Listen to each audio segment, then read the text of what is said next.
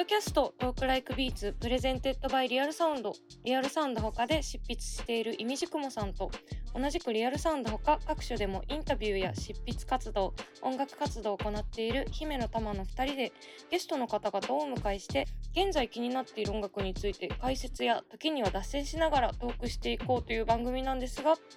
今回はイミジクモさんが体調不良により欠席ということで前回に引き続きゲスト MC には豆腐ビーツさんにお越しいただきました。豆腐さんよろしくお願いします、はい、引き続き代打の豆腐ビーツです。そしてゲストには前回に引き続きテンダーこと川原太郎さんをお迎えしております川原太郎です。よろしくお願いします。よろしくお願いしおま願す周辺では、えーテンダー史上抜群のシナジーから生み出された3曲と題してトークしていきたいと思います。シナジーググりました相乗効果のことですねらしいですね。ね。相乗効果といえばライドを制作した時はあんまりお二人直接お会いする機会はなかったっておっしゃってましたけどそうっすね。なんかあの僕はもちろん豆腐ビーツさんをずっと知ってたので、であのレーベルのボスといろいろ喋ってる時に。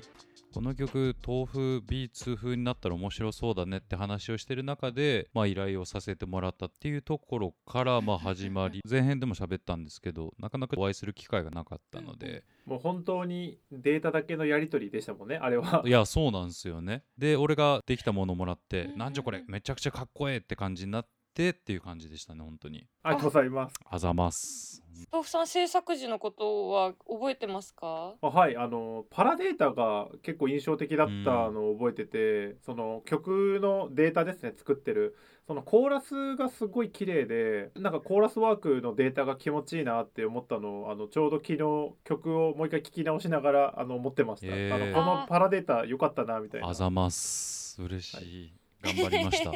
いい思い出周辺の今回ではそんな川原さんが手掛けてきた楽曲の中からミュージシャン同士のシナジーから生まれたと感じる3曲はい。を事前に選んでいただきました、新しい曲が多いですね。そうですね。基本的に一緒に作ったもの全部色濃いんですけどまあその中でもなんかあこれはおもろかったな みたいなものを中心に今回は選びました。1曲目は、はい。これシラップさんのアルバムに参加された時の曲ですね「プレイフューチャーテンダー」ということでえこれも印象深い。そうですね。あのもともと出会ったのがいつだっけな一昨年ぐらいに渋谷でなんかこうあのスリーマンみたいなライブがあってライブハウスだったんですけどそこでたまたま出会ってで多分デビュー時期みたいなのがお互い結構似てるんですよ意外と。名義を変えてというか。ダッシュラップって名前に変えて、テンダーって名前に変えてっていうのが結構同時期ぐらいで、なんとなくお互い知ってたんですよね。うんうん。あの存在自体を。存在自体知ってるけどなんかこう別に因縁も何もないんですけどちょっとバチバチ感あるみたいな。え？実はそうだなんかったんですね。そういうお互いになんかバチバチっていうかあああのシラップってやつねみたいな感じが。いやいやななんとなく。なんていやなんとなく。それめっちゃいいなんかあった話ですんですよ。なんかそのまあでも確かにそのお二人とも20代後半で、まあ名義を新たにもう一回デビューみたいなところは本当に確かに似てるかもしれない。そうなんか境遇が割と似てて、うんうんうん。でその渋谷のライブで会った瞬間に仲良くなっちゃったんですよなんか。よかったですね、えいやそうなんですよね。なんか、はい。あこいつめちゃくちゃいいやつやんって多分お互い同じことを思っていて。よかった。そうなんですよ。でほんとそっから僕とシラップだけのツーマンライブあったりとか、まあ、あとほんとプライベートでもめちゃくちゃ飯食いに行ったりとかすごい仲良くやってる中でで俺アルバム作るんよってシラップが言ってた時にじゃあ俺も一曲作りてえって話をした時がまあもう本当にきっかけでそっからすぐに話が始まってでまあたびたびうちにこう遊びに行きながらこういう曲作るべって言言ってたんですけどなんかちょっとアイディアが無限すぎて結局どれにするみたいな感じなんかめちゃくちゃ仲いいじゃないですか。そうなんですよ。なんかすごい仲良くしてくれてたっていうのもあるし結構やっぱ共感する部分がすごい多かったんで。でその中でまあなんか遊びながら作るやつが結局一番楽しいんじゃないってなったところでこのまさにプレイってまあ遊ぶって意味のなんか曲ができたっていうのがなんかすごいお互いにとってもすごいいい思い出になったしなんか未だにこうたまに聴いてもおもろいなってなんか思える曲の、まあ、ある種シナジーというのは一番これが強いかなっていう感じの曲ですね。仲いい人同士で曲作る時ってアイディアが無限に出てくる中でどこを落としどころにするかってすごい難しいですよね。なんかそうなんですよね結局どれ選んでも全然いいっちゃいいしみたいなのでうんだけどなんかあんまり難しい雰囲気にしちゃいけないっていうかなんかもう割と直感でいいんじゃねみたいな感じのところにとりあえず落とし込めたのがまあすごいいい形になったかなっていうのはあるのかもしれないですね。もともとシラップさんとはこうどういうところで共感する部分が多いなって感じますか？そうですね。それこそ世代一緒だったりデビュー時期まあその20代後半ぐらいでっていうのもあったんでうんうん。まあそこまでに培ったまあいわゆる下積みとまでは言わないですけどなんかそういうところの話だったりとか、まあ、あとは単純にアーティストとしてなんかこういうことをやっていきたいっていう話をなんかお互い結構するんですけどそういう時に行けるところまでやっていこうっていう話もそうですけど何て言うんだろうな。いい雰囲気でやるっていうだけじゃなくてちゃんと熱い思いを持ってやっていこうみたいな話を結構常々してるっていうかちゃんとまあソロっていう形でお互いやってるんでちゃんと発信のできるアーティストとしてお互いなんか頑張れたらいいよねみたいな話とかはすごいする感じですねなんか。ソロのアーティスト同士っていうのは結構大きいですね。なんか意外とそうなんですよね。僕ずっとバンドやってたんでバンドやりつつなんかそのベーシストとしての仕事とかプロデューサーとかそういうのやってたんですけどいざテンダーっていうその、まあ、一つ看板を設けた時にめちゃくちゃ楽になったというか、なんかうんうんうん。フットワーク軽いじゃないですか当たり前ですけど一人だと。そうですね。そうですね。なんかその流れからのソロ同士まあラッパーとかだとやっぱ基本一人の人とかも多いかもしれないですけどでもなんかそういう風にあの個で疎通が取れるっていうのは一番話早いなって思ったんでそういう意味ではすごい良かったなと思いますね。そういう意味では豆腐さんもお一人ですもんね。まあそうですね。そのやっぱ決めるのが早いっていうのは本当にそうですよね。あの、うん。シラップさんと多分テンダーさんがいたらもうこの曲がどんどん実際に完成がこう見えてくるっていうのはあったと思いますし。実際この曲ってどういう分担で進んでいったんですか？これ結構スタジオで勢いで作っちゃったところがあって僕がなんとなく土台のトラックは全部持ってってでまあ楽器も自分でやってでその場でリリック書いて歌当ててもらって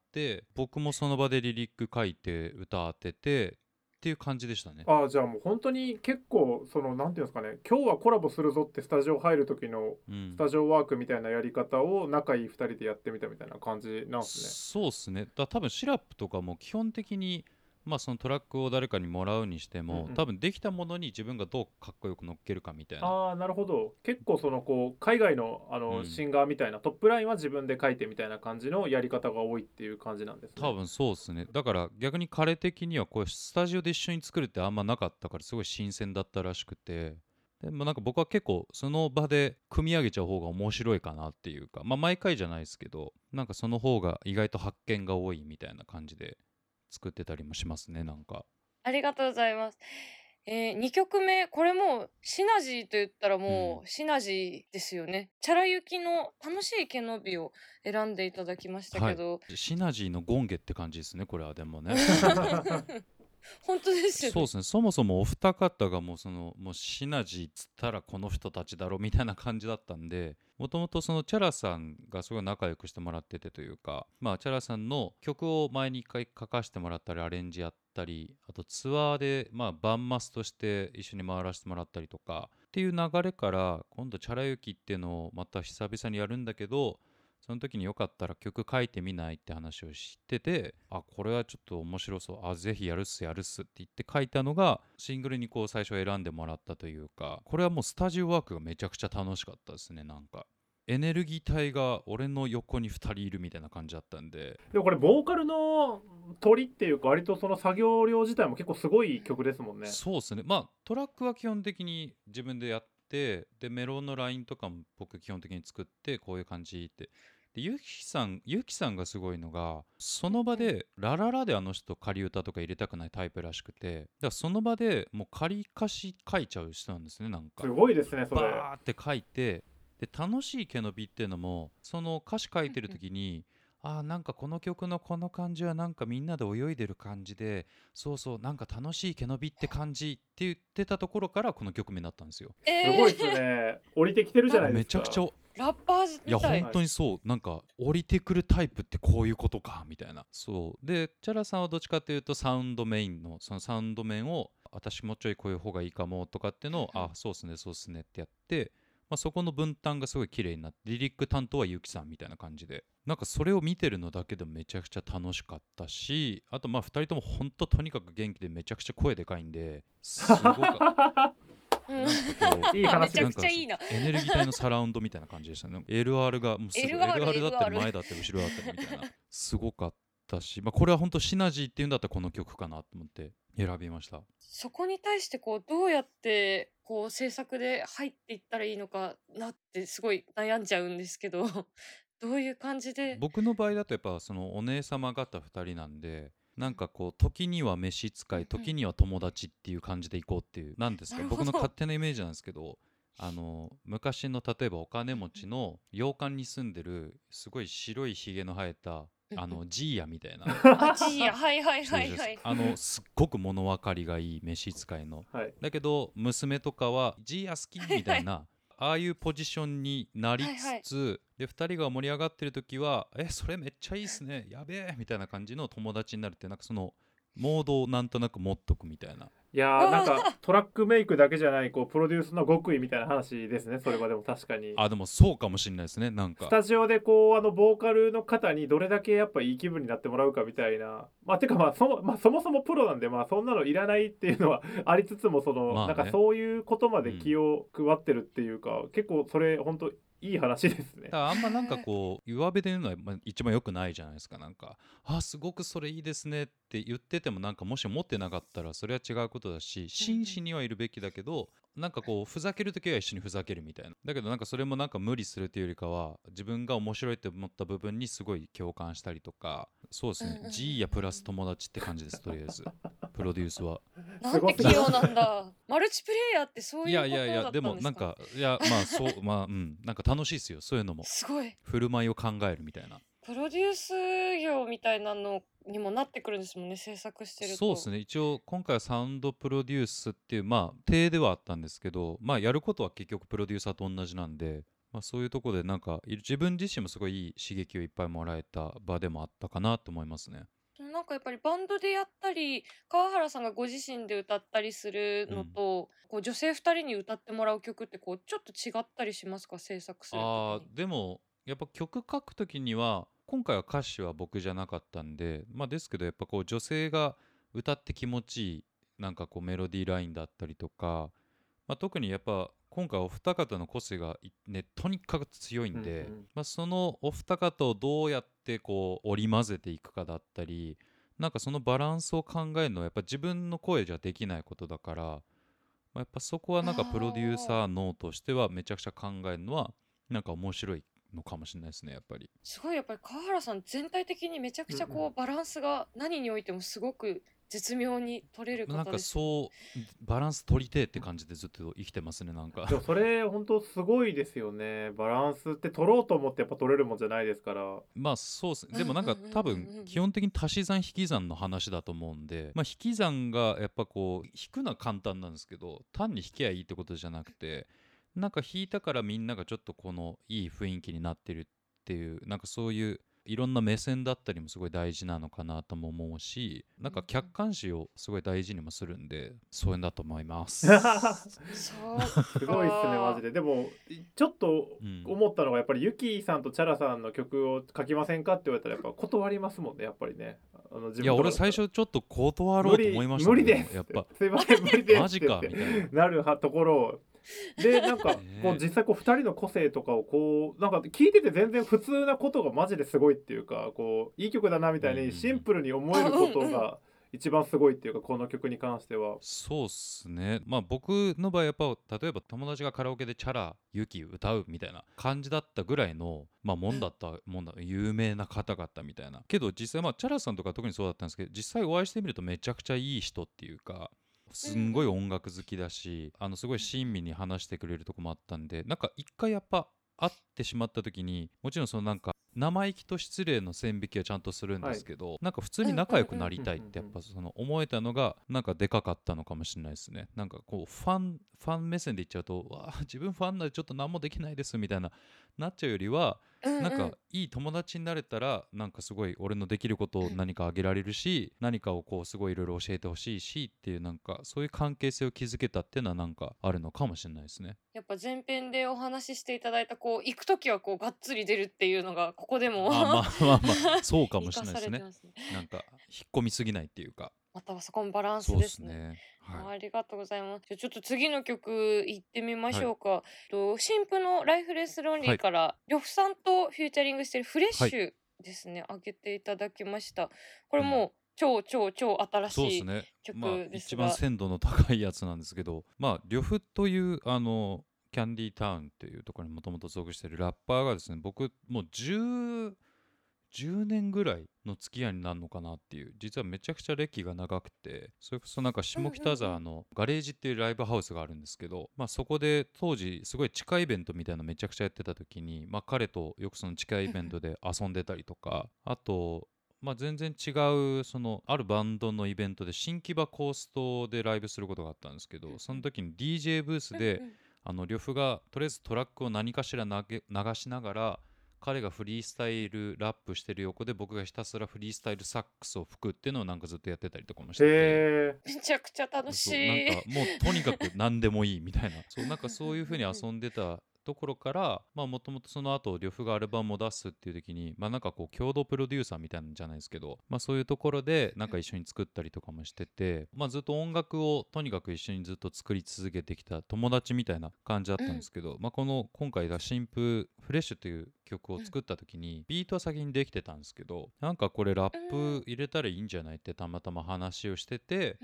あまあじゃあこれはもう呂布だろうってなってその場で電話をしてその翌週にもうスタジオ来てくれてでなんかもうリリックも書いてくれててその場でラップを入れてくれたっていうもうめちゃくちゃ早かったっていうフットワーク軽い。っすねなんかもうソロなまあまあらではの。そうっすね まあだしでリリックのすり合わせとかも別に特に何もして曲名も全然決まってなかったですしけどまあその前後ぐらいでちょうど両方の制作なんか手伝ってたんですけど別で。そうその時にまあなんとなくやっぱお互いが、まあ、このコロナ禍の中でいろいろ思うことだったりとかを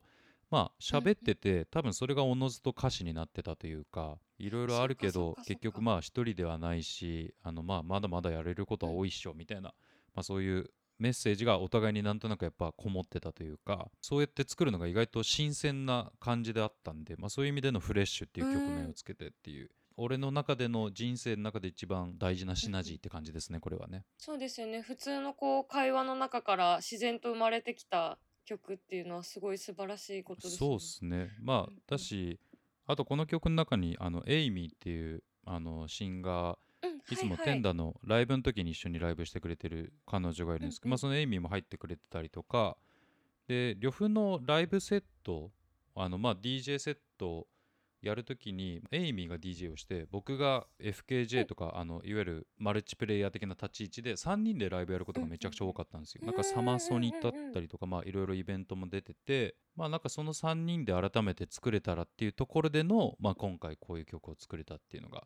じゃあバンドじゃないですけどすごい息が合ってるっていうまか。あなんでしょうねあんまこう文字にするとめちゃくちゃダサいんですけどクルー感はなんかあるのかもしれなくてなんかずっと一緒にいるからこそこうこういう時にパッと曲が出来上がるみたいなのはいいですよね。そうっすねなんか、まあ、だし各々がまあソロでやってるからそれぞれのまあ道には進んでるけど、まあ、それがなんかパッとこう一瞬だけ重なる時って結構すごいでかいとは思うんでなんかそういう瞬間を割と楽しんでるっていうかそういうシナジーのあの一番強い曲なのかなっていうふうには個人的には思ってます。もうまさうんうんにシナジーそですね。うなんですじゃあこうエイミーさんとかもファーってこうスタジオ来てうん。こう、コーラスパーってやってくれるみたいなあ感じなんですか？もうそんな感じっすね。僕もあのエイミーにとりあえず俺の後に続いて歌ってみてって言ってそのまんま歌ってもらって。でむしろエイミーの制作とかもこう彼女が、まあ、なんか曲を作るレコーディングをするときに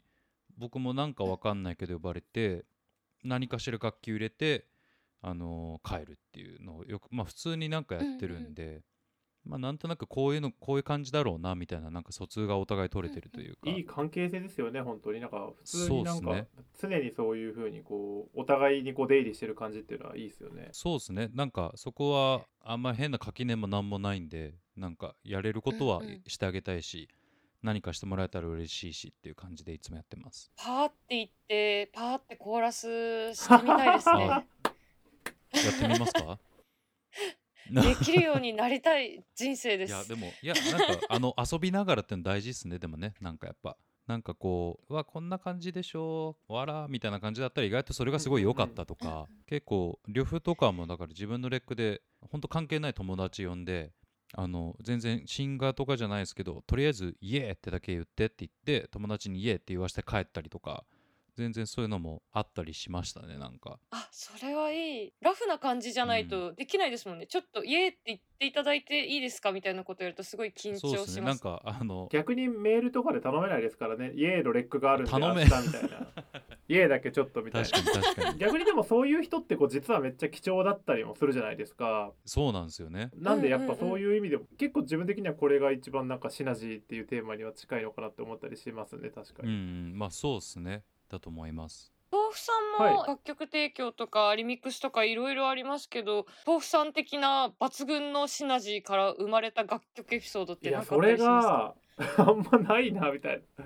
思ったりして。てへそうなんすよね。いや僕逆にそのイエーって言っていただけませんかってメール打つタイプなんで。なんかそれが行き過ぎてソロになったみたいなところあるんですよ。こう些細なことも頼めないみたいな。どんだけ仲いいやつでもイエーだけで呼ぶのどうなんとかこう思っちゃいすぎて今に至ってるんで。だ からむちゃくちゃ羨ましいですよね。その、まあ、逆にキャンディータウンサイドの話とかで向こう中仕事とかして聞いたりするんですけどこうああいうのとかこう、うんうん。東京の例えばそのこうテンダーとかもそうだと思うんですけどこうバンドをやってた人たちってそういう横のつながりっていうのが結構頻繁にあるんですけど我々とかこうそれぞれがもうトラックメーカーの状態でキャリアが始まってるんでなんか慰め合ったりはするんですけど、うんうん音の出入りがあんまりないんですよね。だからそれこう精神的支柱みたいな感じのシナジーはめっちゃあるっていう感じなんで曲でこれっていうかはどっちかっていうとこうそういうこう励まし合いみたいな。なるほどね、まあ、それこそここであの普段喋ってるイミジクモさんとかはそういう精神的支柱のメンバーのうちの一人なんで割とこう豆腐ビーツの10%ぐらいを担担ってる可能性もあるという、ああなるほどうんね、うんうん。そうなんですよね。イエーとは言ってもらわないんですけどあのなるほど。新曲とかをこう DM で送りつけたりとかはする関係みたいな感じそうするとこう感想がメールでちゃんと返ってくるみたいな。いやもうお互いで褒め合うだけなんですけど。最高。イミジクモさんの本めっちゃ面白かったっすみたいな感じのをこうやるみたいな感じですけど。なるほどね。まあでもなんかそういう風なのが多いですけど。まあでもなんかこうまあ音になるかならないか別にしてそういう仲間みたいなのがこうね起こすものが音に影響してるっていうのはすげえいいですよね。そうですねお二人ともナイスシナジー エピソードありがとうございます。それではここまでテンダー史上抜群のシナジーから生み出された3曲と題して川原さんにお話をお伺いしました。え次回後編では新婦ライフレスロンリーで示した歌とグルーヴのこれからというテーマでお話を伺っていければと思います。ゲストはテンダーこと川原太郎さんでした。ありがとうございました